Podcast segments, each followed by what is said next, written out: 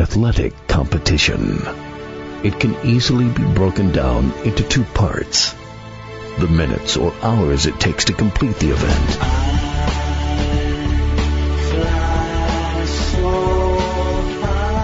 Then weeks, months, and years of joy or heartbreak.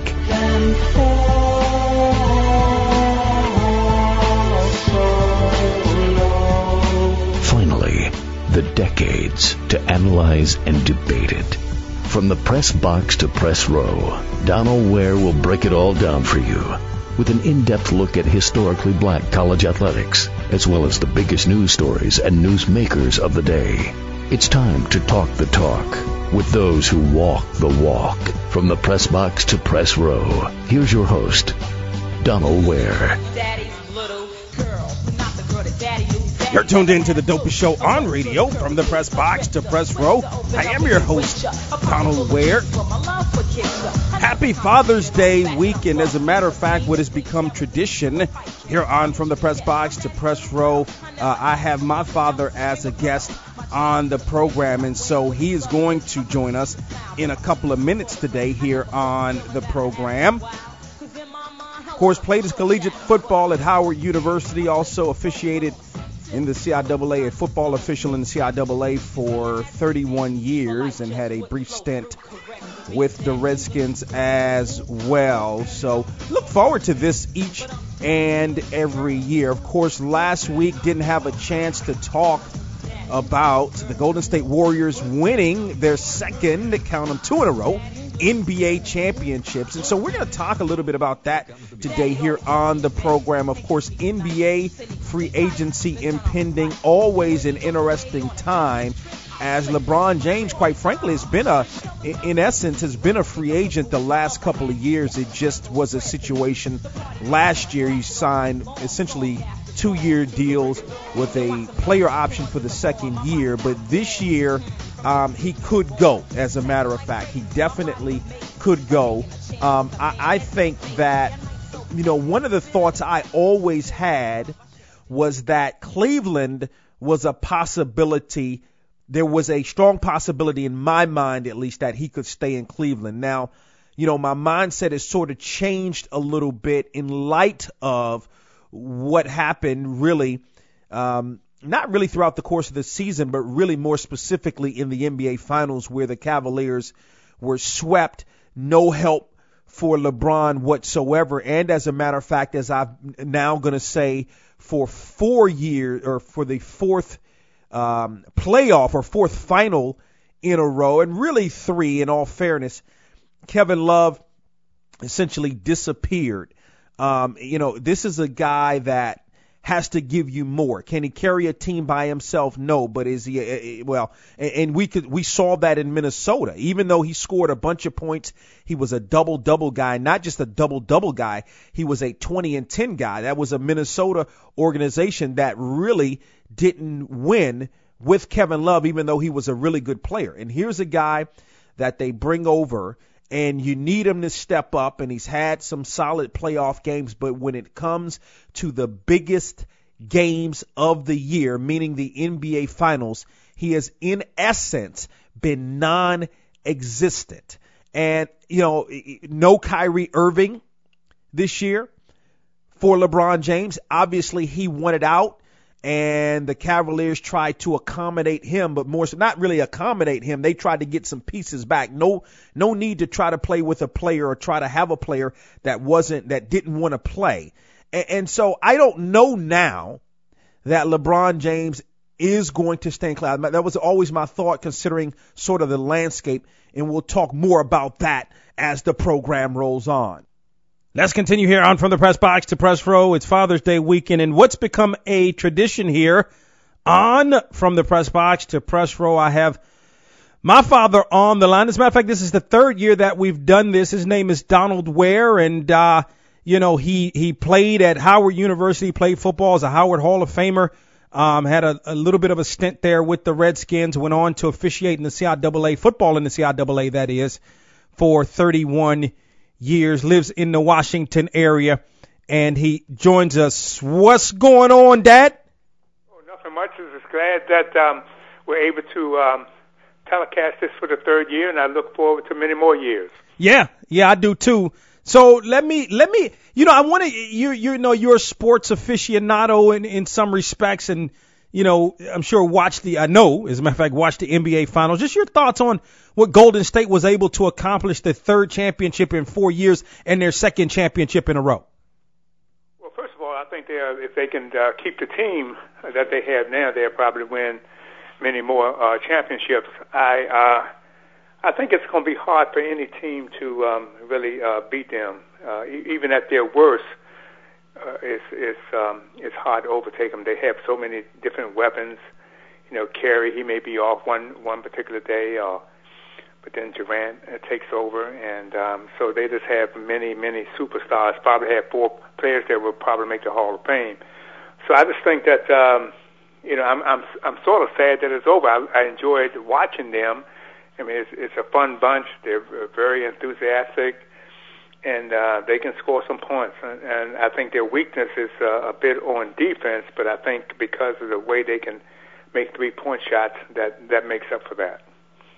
Yeah, I mean, did, what, did you? Uh, maybe we talked about this a couple of years ago, but with Durant coming to Golden State, were, are you on board with that? How do you how do you kind of feel about that? And and and now that he's won this second championship, aren't people going to forget about the fact that uh, he he went to Golden State and has now won two, going from OKC, who was a pretty they were pretty good adversaries at the time.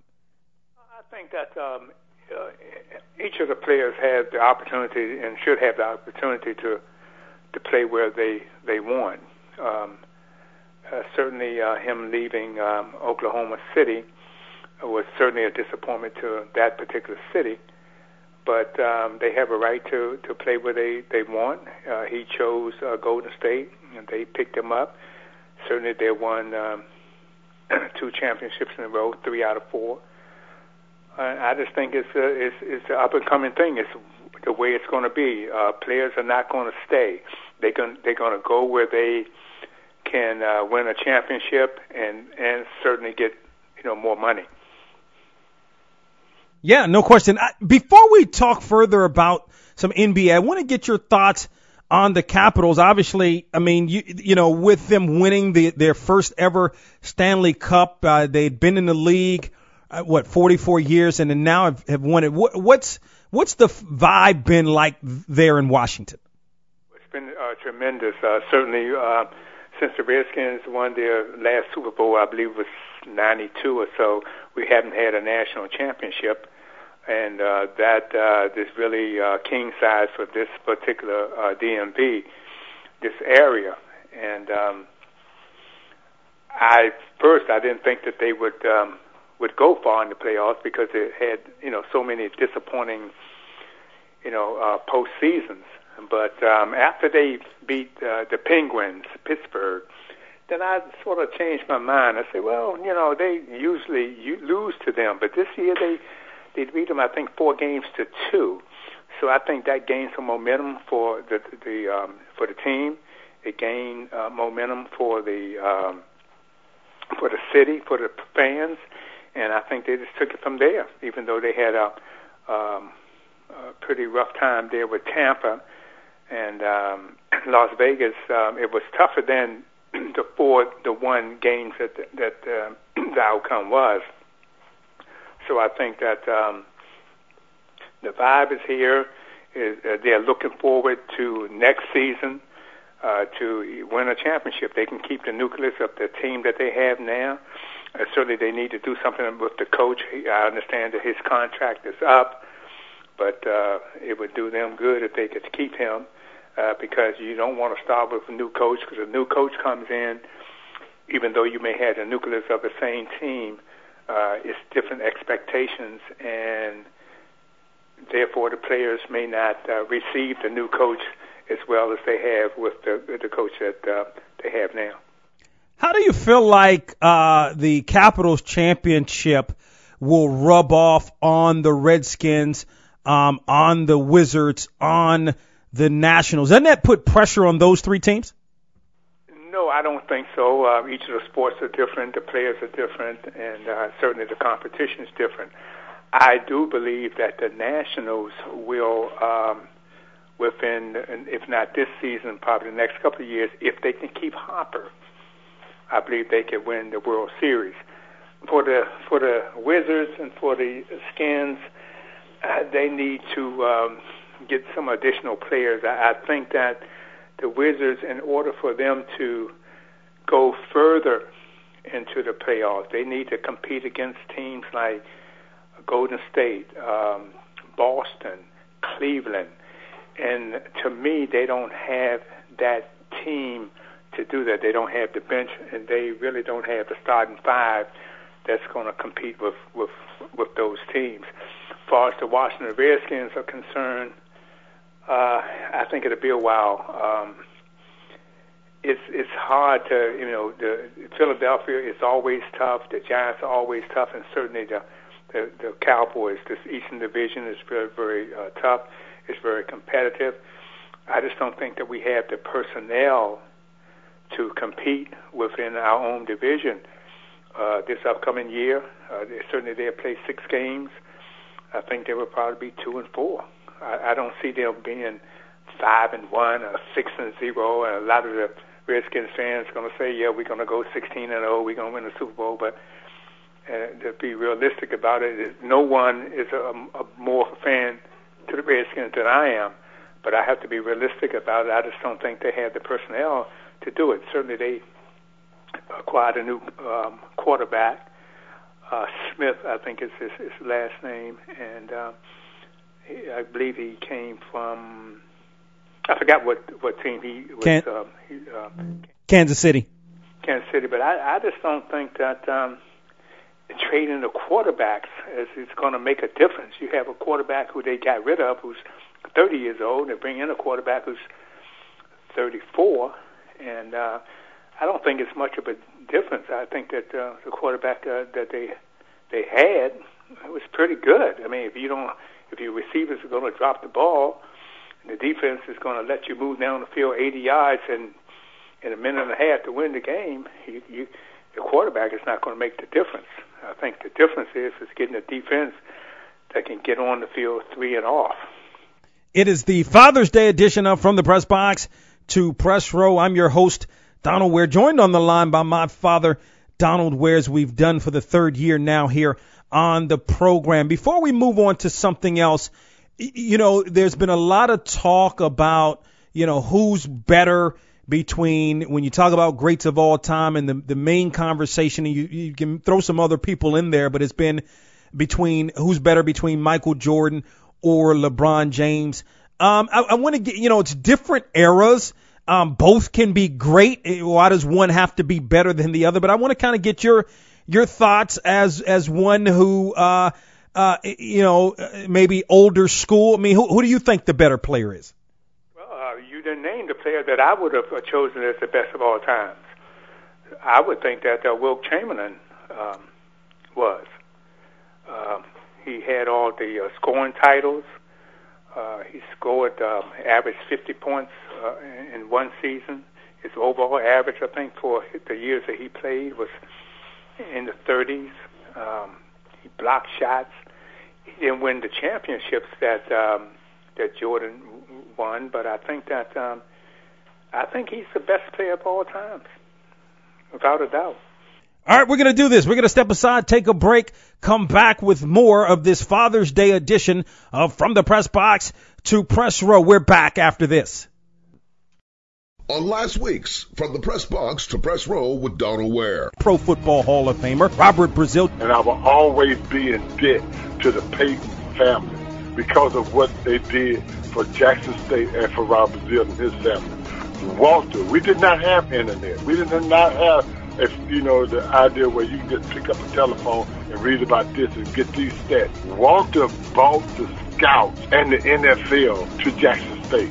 And in turn, they found out that, wow, it's other great ball players on this team. From the press box to press row is one of the hottest sports talk shows in the country. Join Donald each week as he takes you on a journey through the world of HBCU sports and pro sports and interviews with top sports and entertainment figures. That's from the press box to press row each week on your favorite station.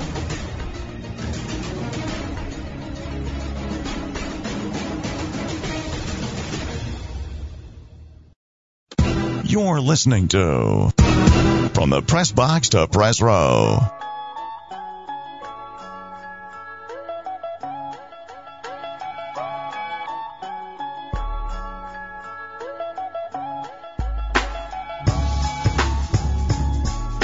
We're back on this Father's Day edition of From the Press Box to Press Row. I'm your host, Donald Ware, joined by my father, Donald Ware. Also was uh, played his uh, collegiate football at Howard's a Howard Hall of Famer.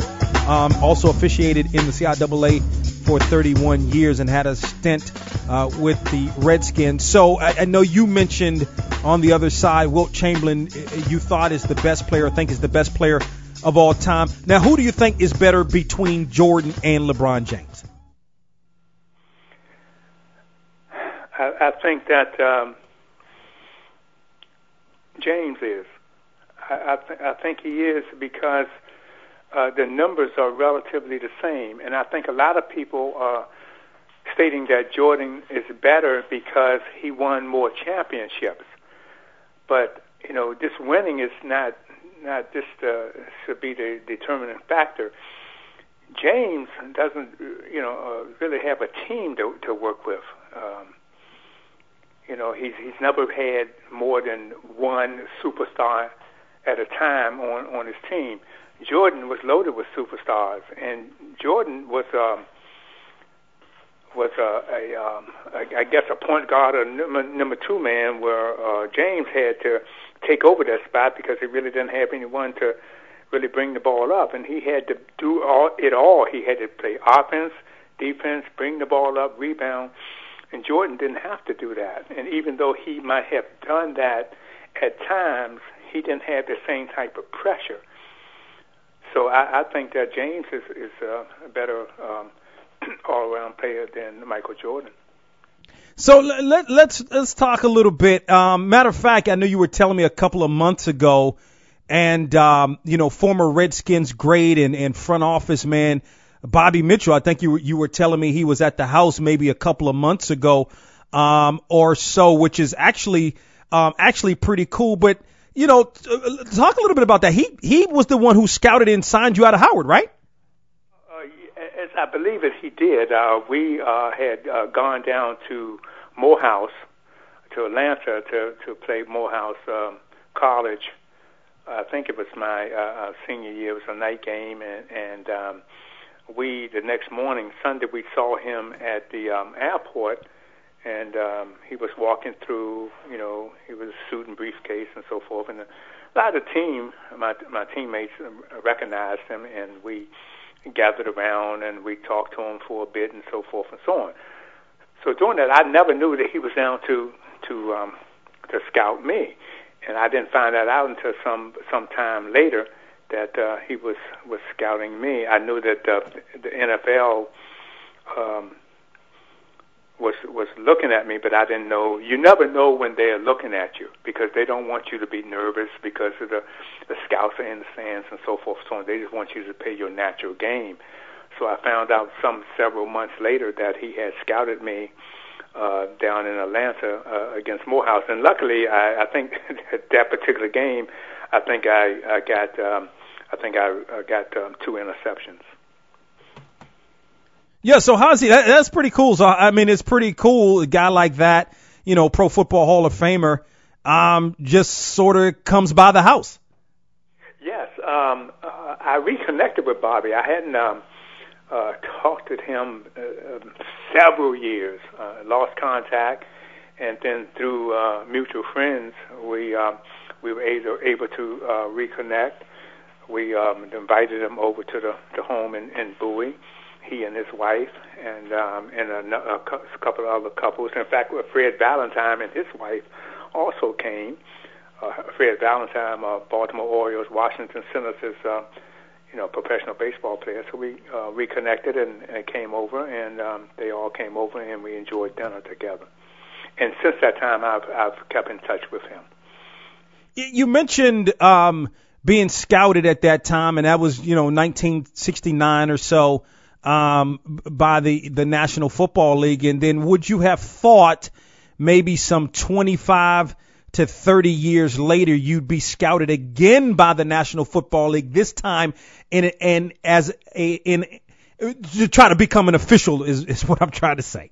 Right, right. Um, yeah, you know, uh, for, first of all, when when when I finished my playing days, I played a little bit of Triple A, you know, touch football in Virginia and D.C. around the area and and and, and so forth.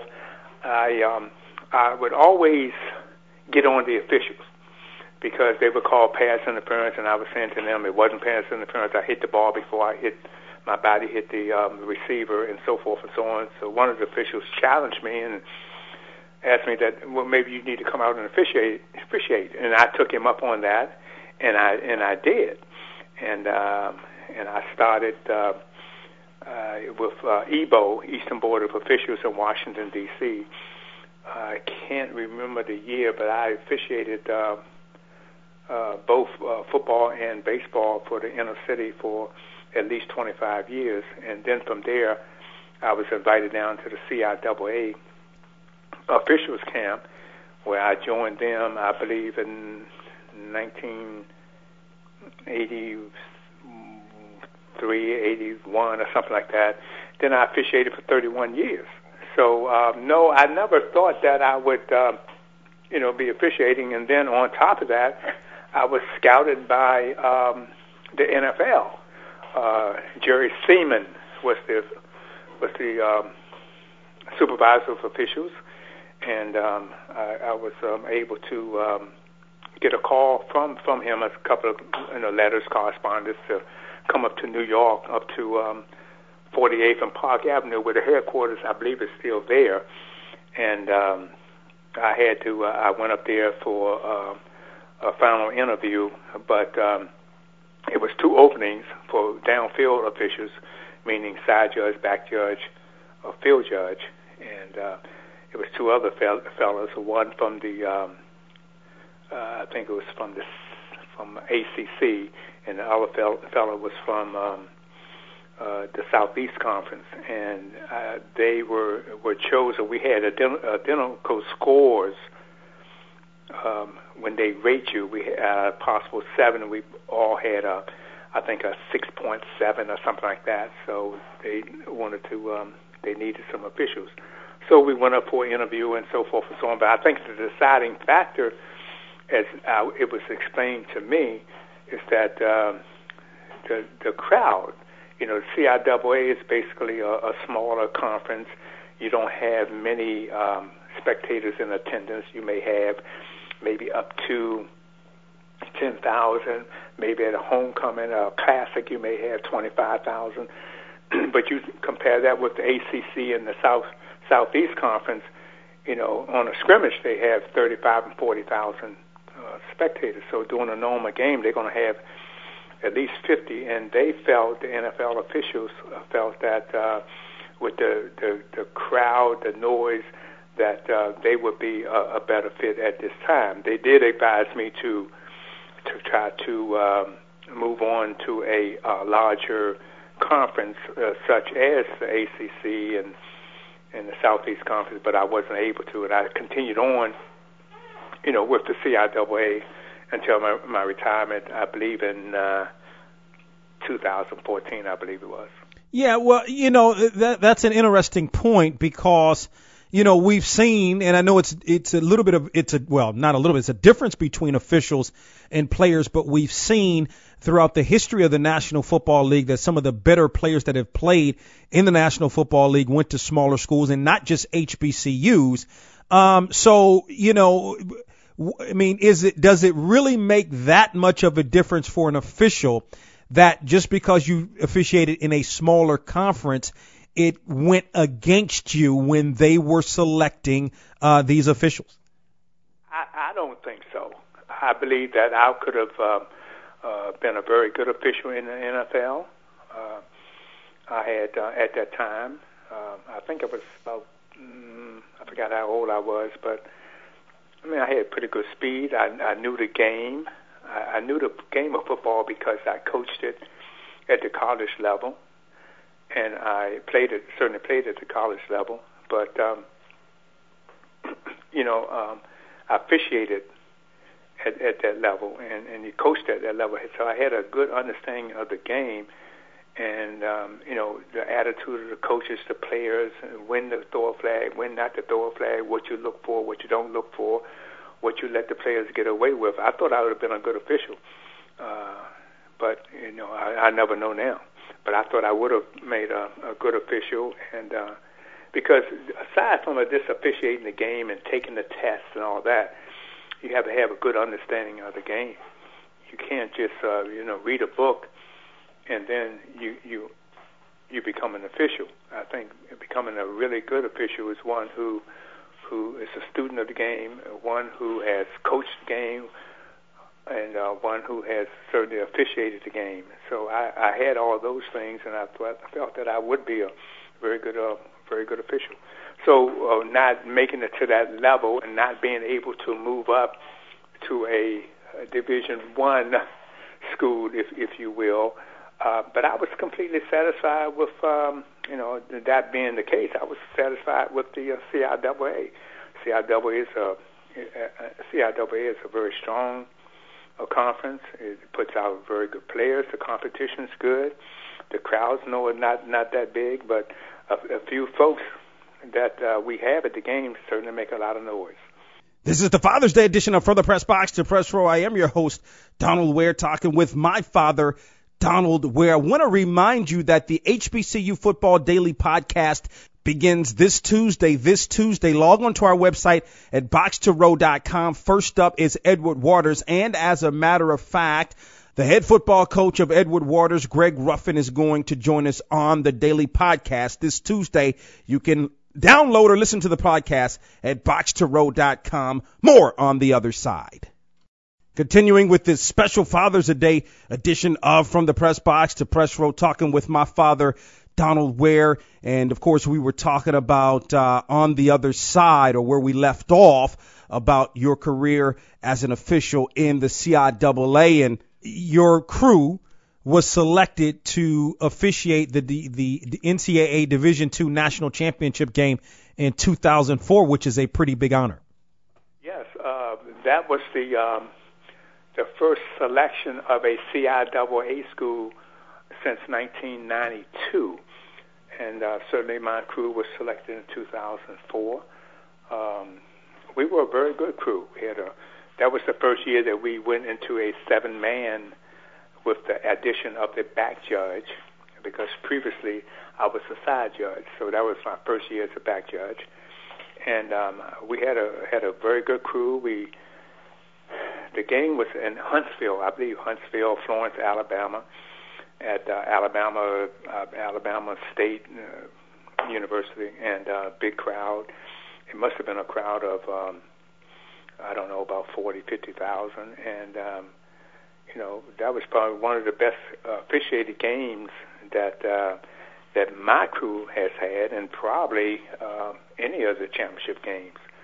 So uh, you know that was a great experience. We had uh, my particular crew, that, particular crew of seven. Uh, we appreciated uh, CI, uh, I think three or four CIAA championship games, along with other Division two championship games where we had to go up towards Boston and, and West Virginia and uh, officiate, you know, teams in other conferences. So uh, that was a, a joy because I look back and um, and officiating those games is no different or no more difficult than officiating games with the CIAA. Father's Day edition, a special edition of From the Press Box to Press Row with my father, Donald Ware, talking a little football. And, and lastly, because uh, we got to run, but I want to, you know, take you back. What do you remember most about those days. You played four years at Howard, essentially a starter for uh, four years. What do you remember most about uh, those days and, and starting uh, or playing football at Howard? Let me see. Uh, a lot of good memories, no really bad memories. Um, I think the, what I um, remember the most was my freshman year, and I wasn't starting the first two or three games, I complained to the coach that I felt I should be starting. And um, so when at practice that day, he had told the um, other players that uh, I felt I was better than them. He overdid it. And then we had this this drill where they each run at you and try to knock you out of the circle. So that was sort of a, a, a punishment, but um, I withstood that. But we had a game that particular Saturday against Delaware State, and I was on the bench, of course, like I did the uh, first three games. And then um, one of the linebackers was getting beat on a, a flare pass to uh, Delaware's back. So he called me in to play linebacker, in fact. And uh, I remember number 66 for Delaware State was all CIAA. And uh, he was just lifting me up and just dumping me on my head. They were getting five and six yards of carry. And there's nothing I can do because I didn't weigh but about 175. And the guard in front of me must have been weighing about 230 or so. And he was very experienced. And me being a freshman, I wasn't. But I remember on a particular play, this back that was uh, beating our linebacker. Um, it was a pass play, so I saw the. I looked at the guard in front of me. He stepped forward, then he jockeyed back for pass protection. So I, I sort of went back in the zone, but I looked through and saw the little back that was coming out of the backfield beating our linebacker. I saw him flaring out to the to the sideline, and I cut. And just as the ball got to him, I reached in and caught it. I ran 62 yards. They caught me, and uh, I started every game since that that particular catch interception. Well, and then lastly, you know, one of the things I, I, I said lastly, but you know, I talked about last week some of the great athletes that have come through through Washington. The you know uh, uh, er, Elgin Baylor's and the Dave Bings and you know one you grew up with you know, Austin Carr and so many yourself and then so many others that, uh, you know, that either maybe a lot of people didn't know about or, or weren't mentioned. Um, you know, what, what, coming up in your time, what made it so that, you know, Washington was producing such great athletes? Well, because uh, it was, um, you know, it was a lot of competition. Everybody wanted to play football. Everyone wanted to play baseball. Well, not baseball, but basketball. So you had a lot of uh, good players, and therefore, when you have a lot of good players, you have a lot of good competition, and you develop your game.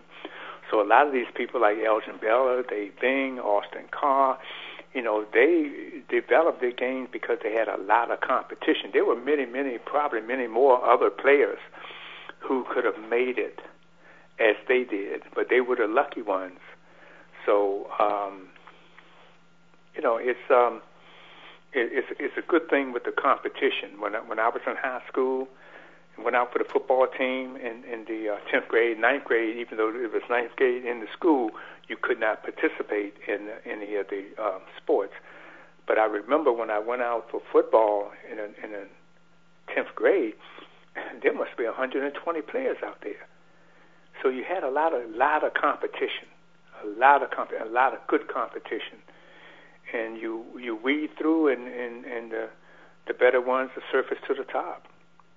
And I, I guess I was one of the lucky ones to to to rise to the top. Top, but I think what what helped me become a, a good athlete was the fact that I had an older brother, and then coming up and playing in the DC recreational system, I played with with boys that were two and three years older than me. So in order for me to play, football and baseball. I never played basketball. You had to be able to meet their standards. So I tried harder, but I learned from them. And then when I branched off and participated with boys or young men my own age, I had a basically had to step on them. Special Father's Day edition of From the Press Box to Press Row, joined by my father, Donald Ware, here on the program. Uh, as always, appreciate it. Appreciate the conversation and you sharing those stories uh, with our listeners. And I'll, uh, matter of fact, I'll see you on Sunday. Well, I'm, I'm looking forward to it. So there you have it. And again, it's become a tradition here on the program. I, I really like hearing those. A lot of those stories I had heard before, and I really like hearing a lot of those stories. Of course, um, I would invite you, as a matter of fact, going back to 2000, 2000 either 2013 or 2014. I did a piece um, uh, or we did a piece on our website at boxtorow.com. It may be in the archive section on our website, or you could Google it. And the piece essentially talked about uh, three generations, if you will, uh, of Wares in the CIAA, with my father starting out uh, again playing at Howard when Howard was in the CIAA, and then ultimately going on to be an official, as mentioned um, as matter of fact, it, it was the latter part, towards the latter part of 2014, towards the latter part of the football season of 2014. And my son was also playing in the CIAA, and then I had a stint, um, you know, of course, broadcasting basketball and as uh, in in in athletics communications uh, in the or at a CIAA institution, and so did a piece on that. You can log on to that uh, to our website, or you'd have to Google it at this point. We're on a newer platform, and that was four years ago, so you'd have to Google it at this point. But you could Google something like Ware Family, CIAA, something like that, and it would come up. But I, I really enjoy hearing uh, a lot of those stories and being able to, in fact, uh, have those stories shared with you. Happy Father's Day to all the fathers out there as you're tuned into from the press box to press row. Want to switch gears a little bit. And again, no surprise that the Golden State Warriors are your defending champions. I just, you know, again, coming into this, coming into this finals, I just didn't think that Cleveland would be swept. I thought LeBron James would be able to get enough help. Uh, but I mean, you know, you can't ask a player but to do so much. I mean, in years past, even last year, the series was close two years ago.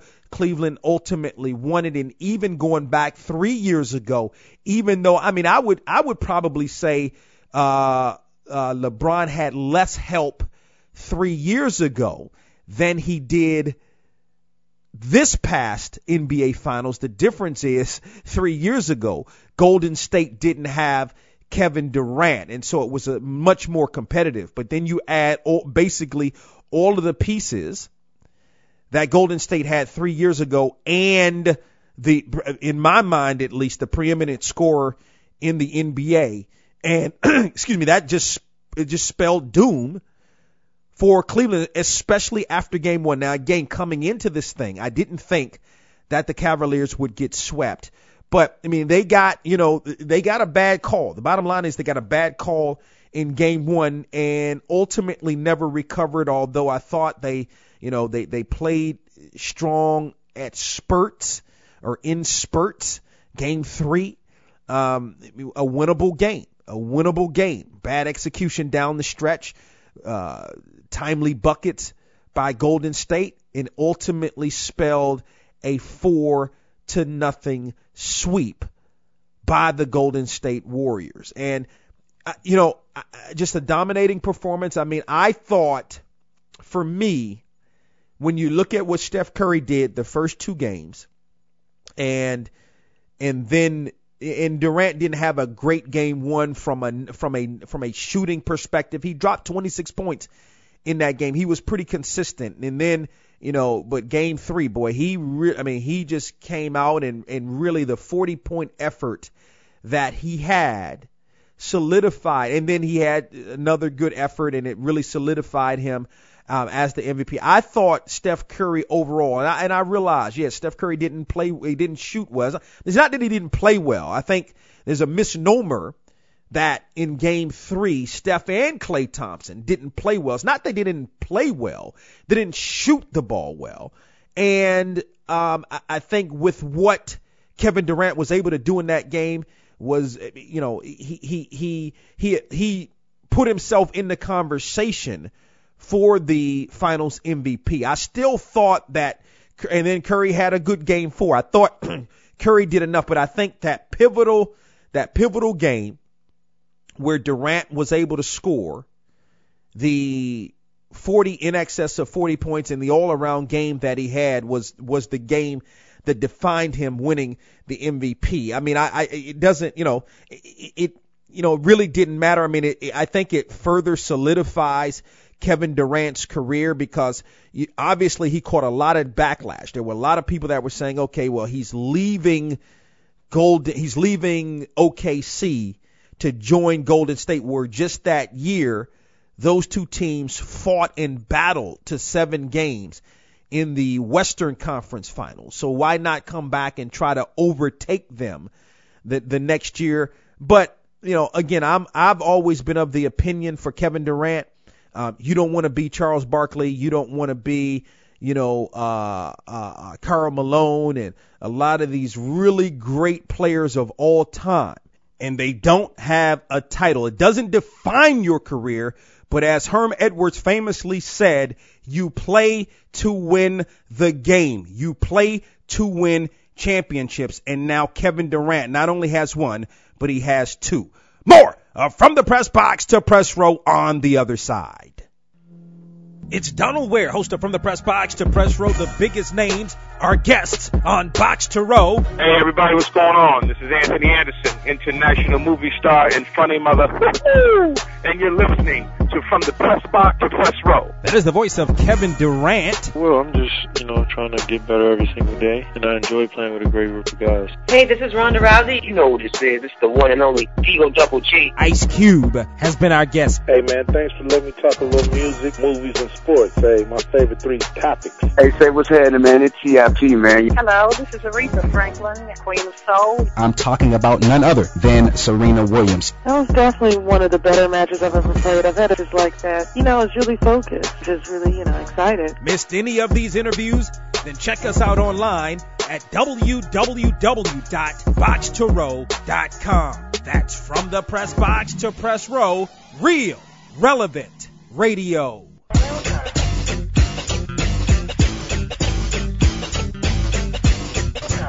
It's Donald Ware from the press box to press row. So Kevin Durant's legacy uh, somewhat cemented. The thing about it, he's still got a lot more basketball left in him. I, I read a quote where he said he wanted to play until he was about 35 years old or so. So he's got another five or six years. He's 29 now. Start of the next season. Uh, he'll be he'll be 30, I believe, by the start of the next season. But right now, he's 29 years old, so five or six more years left to play. And with the nucleus of this team um, staying together, because the owner has said essentially whatever KD wants, we're going to give him that. Ultimately, maybe somewhere down the line, I don't know that the Warriors are going to be able to pay all of these guys to kind of keep that that nucleus and the way that the team is such a it, you know, it's not it's not one of those deals where you can say, okay, I mean they they do have so much firepower, but still, it's not a situation where if you take one of the nucleus of those guys, meaning the five guys in Thompson, Curry, uh, Green, Iguodala, and then Durant, if you take one of those guys, I mean, I, I think what the Warriors showed is that if you take Iguodala away, they can still, I mean, they can still win. Um, they showed early on that if you didn't have Curry, that they could still win. But I think going up against some of these other teams, and, and especially what we may see next year, depending upon where LeBron goes, again, I mean, I still don't think it's out of the the realm of possibility that he could stay in Cleveland. I, I think more, I think part of the deal is with ownership and with Dan Gilbert and how well can LeBron and Dan Gilbert continue to coexist. And by the way, the the deal that LeBron could now get if he were to leave Cleveland, I mean, Cleveland can offer him over the lifetime of his next deal, which would, would be a, a uh, would be a four year deal uh, LeBron would leave $50 million on the table. In other words, the Cavaliers can pay him $50 million more than anyone else. Um, to a guy like LeBron James, who's made, you know, his shoe contract, I mean, his first shoe contract was a $100 million, not to mention all of the all of the money that he's made, especially over the last couple of years with these uh, signing one year deals and player options for the second and making in excess of thirty million dollars. I mean, he's made a lot of money, but I mean, I'm you you know, I, I, it tickles me sometime when people say, "Well, you you you you you made this much money. Why do you need more?" Or you know, are, are you being greedy? I mean, I, I don't I don't want to judge what I don't want to judge anybody. I don't want to judge anybody's bank account. I, I I know that LeBron did mention the fact that he ultimately wants to be um, a, a a a a trillionaire. Uh, and I'm excuse me, a billionaire. So you know, if you leave fifty million dollars on the table, you're you know that that's five percent of a billion dollars. So is he willing to leave that much money on the table? Uh, uh, certainly, he can make it up in endorsements. I mean, he's got all kinds of endorsements. He could probably make it up in endorsements, but you know, fifty million dollars is fifty million dollars. That's that's guaranteed money once you sign that contract.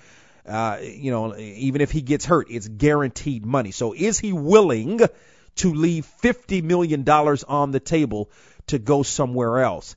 Um, you know, it's interesting. I, I you know, I think the possibility of him coming to Golden State is ridiculous. Um, you know, could he go to Houston? I mean, I mean, it's a possibility. It, it, Chris Paul and LeBron have always wanted to play together.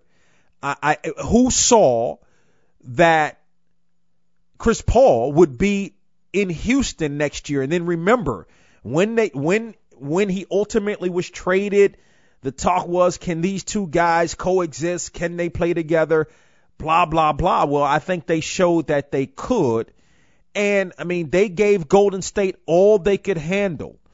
And speaking of the nucleus of that team, yes, Golden State was able to get along without Iguodala, but he made a big difference. Houston went up three games to two. Three games to two in that series before Golden State won the last two. Could he come to Houston? It's a possibility. San Antonio, just too too much. Uh, San Antonio is not a stable situation where it is right now. The Lakers, I mean, that's an intriguing thought because he's got a house in LA. You got a lot of young players out there. The the Lakers can uh, in essence give two max contracts. A lot of it may depend upon also where Paul George goes. I, I'm I gotta believe that LeBron is not willing to go to LA to play with that young team and not have um, a, a another superstar player, and then also probably needs to get you know a couple of other veteran players as well. But I really, you know, I know Lonzo Ball didn't have um, a, a great season or the season maybe that was anticipated. A lot of that had to do with injuries. A lot of that had to do with his struggles early on. But, you know, whenever I watched the Lakers, I made sure to watch him every play, meaning defense, off the ball, all of that. Think he's going to be a really good player. And really, quite frankly, don't think he had a bad season at all. He's got some things to work on, but you know, a lot of these, a lot of guys came in the league without a jump shot and ultimately developed one. He's got some of those other things, good court awareness, good ball handling, and I think his jump shot is going to be able to develop. But that's an intriguing situation as well. Then, if LeBron wants to stay in the East, you know, uh, the two teams that have been mentioned, Philadelphia, I think Philadelphia would want him. Uh, I think I think Philadelphia is solid where it is right now, and you add a LeBron James, and then I think you become an instant contender. Although Boston is very, very good, and they were able to do what they were able to do without Kyrie Irving, and then all season without Gordon Hayward. So I think Boston, and it could now could he also join this Boston team. He joins this Boston team. Boy, I tell you, that is a team, that would be a team to be reckoned with. Can you see, though, can you see LeBron James in a Boston uniform? And I think, you know, I don't, I don't know. I, I mean, I think that, um, you know, he's obviously going to do what's best, but I think, I, to me, I still, I still think Cleveland's on the table. I, I, they need to get him some help. Kevin Love is still under contract. He's a nice or a, a decent complementary piece throughout the course of the season. and even in the playoffs. But when it comes to the NBA Finals, he just disappears.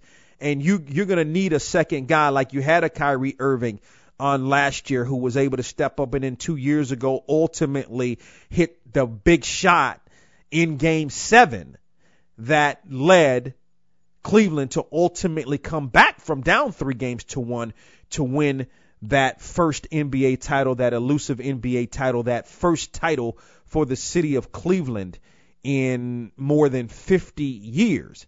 Um, you know, so uh, it's definitely going to be intriguing to see where LeBron James goes. Also, uh, again, talked a little bit about the Capitals on last week, and the Capitals able to have that parade. And I, I mentioned, um, you know, again to, to me last week. And if you didn't hear um, the show on last week, I really had a chance to kind of give my thoughts on the Washington sports scene, more specifically the Washington pro sports team, and and what this championship, meaning the Capitals, meant to Washington. I think, I think that um, you know, it had been, you know, 91, 92 season when the Redskins won the Super Bowl the last time a Washington pro team won a championship. Um, I think that rubs off now, you know. But again, I, again, the Wizards, I think, need some help. The Nationals are right there. The Nationals are right there.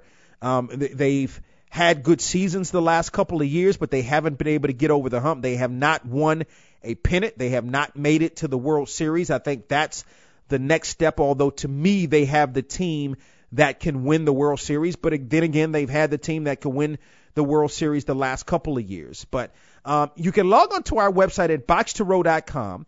Box2row.com, I talked extensively um, about in, in, in podcast form about, and I think more succinct or succinct than I did on last week what that championship means to the Washington area and um, its pro sports scene. So I invite you to log on to our website at uh, box2row.com. Of course, NBA draft um, is on begins on next week, and um, you know some teams can definitely get better through this year's NBA draft. Although I don't know that, and I'm not sure.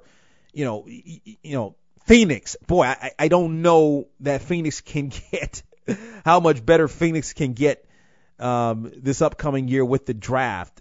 And just remember, I mean, when you think back, wouldn't it just, you know, it was just 10 years ago or so that uh, maybe a little bit, yeah, maybe like 10 to 12 years ago, uh, maybe even a little bit longer than that, that Phoenix was relevant. I mean, really 10 years ago. Uh, when you you know you had Steve Nash and Mike D'Antoni was coaching, and then for them to go from where they were, I mean they were even somewhat decent. Uh, you know, remember Lindsey Hunter had a stint there as the head coach. Uh, Jackson State's Lindsey Hunter had a stint there as the head coach. They were they were decent, but they just have just fallen off. I mean, Devin Booker is just there, scores a bunch of points, um, and he and as good as he is, he's barely known because they are so bad. Meaning the Suns. Got to get ready to run here on From the Press Box to Press Row. Thank you to my father, Donald Ware, for joining us today on the program, this special Father's Day edition of From the Press Box to Press Row. Again, a reminder, we're previewing all 50 HBCU playing, football playing institutions beginning next week on our HBCU Football Daily podcast. Log on to our website and box2row.com and click on the banner marked HBCU Football Daily Podcast on Tuesday. We start things off with Edward Waters. And always remember to support those that support you. From the press box to press row is presented by DW Communications.